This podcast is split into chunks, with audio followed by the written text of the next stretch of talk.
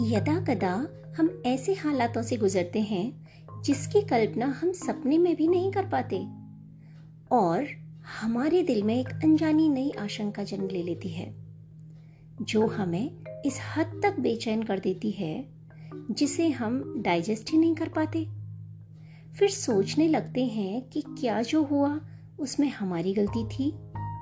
सारा blame game हम अपने ऊपर ही ले लेते हैं, जबकि गलती हमारी होती ही नहीं। सृजन किसके बारे में मिस्टर प्रभाकर को बताना चाहता था? आखिर क्या बताना चाहता था वो? दिशा ने किसके बारे में और क्या राज बताया सृजन को? चलिए जानते हैं आगे। Are you ready to dive into ocean of this mystery? Okay, so let's plunge together to have a chilling experience.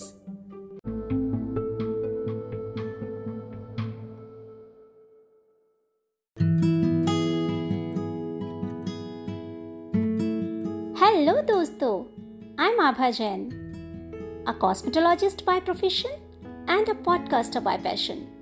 Welcome back to my podcast, Explore Beauty and Wellness with Abha. So let's start. Presenting ज़हर, एक उलझा हुआ रहस्य, a fiction murder mystery series, bonus episode part two. Disclaimer: the characters, events and storyline of this podcast series are fictitious. Any similarity to actual person living or dead is purely coincidental. This series is completely for entertainment. Recap: ज़हर एक उलझा हुआ रहस्य के bonus episode के part one में अब तक आपने सुना कि मिस्टर प्रभाकर जब फूड सैंपल और फिंगरप्रिंट्स की रिपोर्ट चेक करते हैं तो उनके होश उड़ जाते हैं, उनका सीना धक से रह जाता है और वो सारी बातें टीम मेंबर्स को बताते हैं। उसके बाद मिस्टर प्रभाकर मिस्टर सृजन को कॉल करते हैं, लेकिन मिस्टर सृजन उनका कॉल नहीं उठाते। आफ्टर टेन मिनट्स मिस्टर सृजन वापस से उनको कॉल करते हैं और उन्हें कुछ बहुत ही ज़्यादा सीक्रेट बात बताना चाहते हैं। फिर क्या हुआ, तो चलिए सुनते हैं आगे।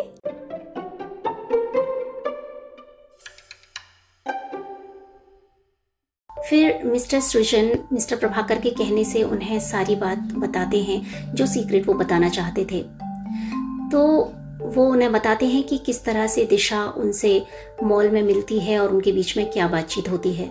दिशा ने सृजन को कॉल करके मीटिंग के लिए बुलाया और दोनों मॉल के फूड कोर्ट में बैठे थे, क्योंकि उस दिन दिशा और सृजन की मीटिंग मॉल में थी।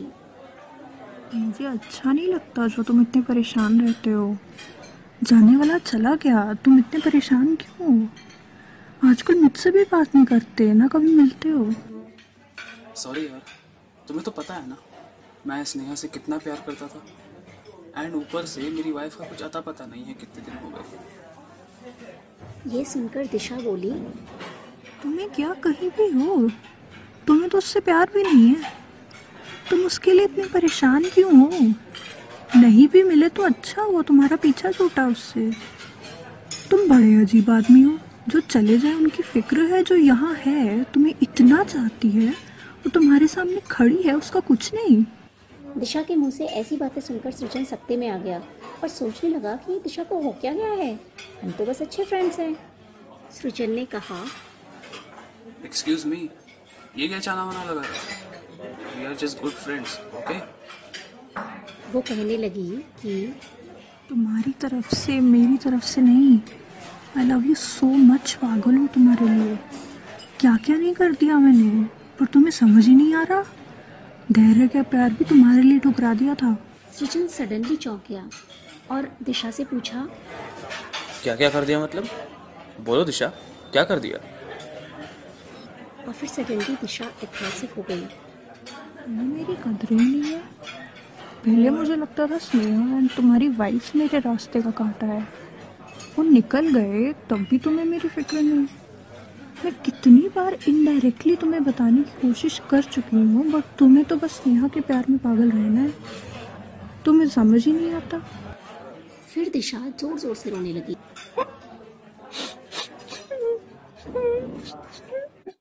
दिशा की इस तरह की बातें सुनकर सृजन का बहुत ज्यादा दिमाग खराब हो गया और उसे टेंशन होने लगी।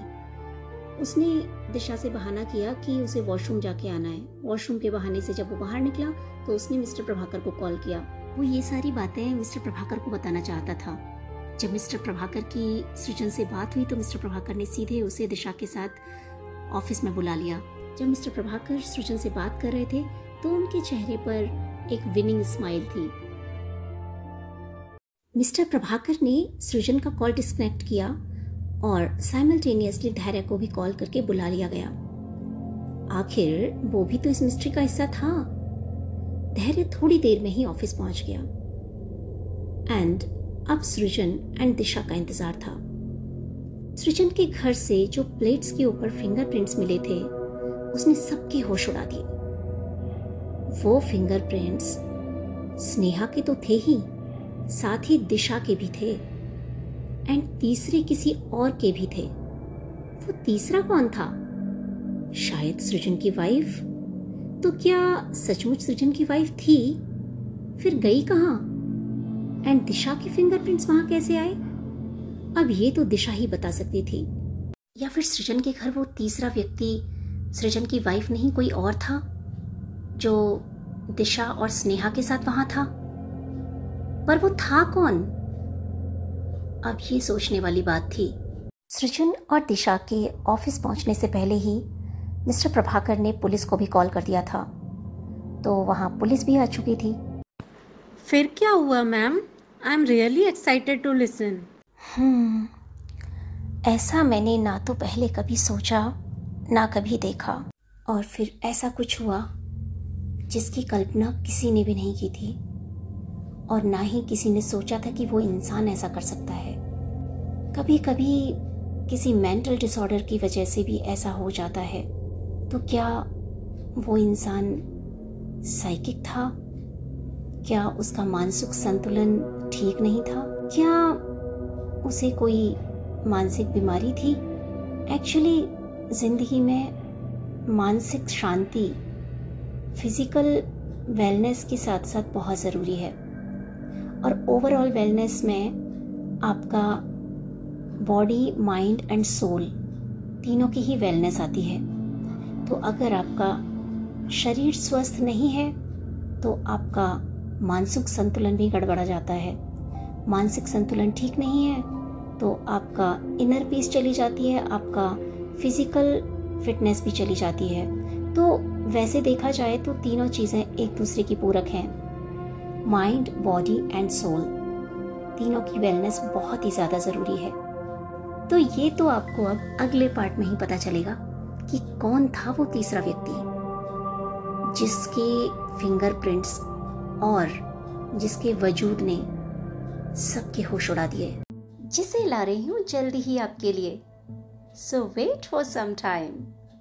The final verdict. तो चलिए ये पार्ट करते हैं यहीं एंड। पसंद आया हो तो शेयर करना मत भूलिएगा और आप मेरे पॉडकास्ट के सारे एपिसोड जरूर सुन लीजिएगा। स्पॉटिफाई पर प्लीज कर देना रेट। एंकर के वॉइस मैसेज का भी रहेगा मुझको wait. My podcast is available on Anchor, Spotify, Jio Saavn, Gaana and Google podcast. So guys please listen and rate it. तो चलती हूँ अभी और फिर मिलूंगी अगले पार्ट में। तब तक के लिए bye bye, take care, Stay happy, healthy, beautiful, and loved. Love you all.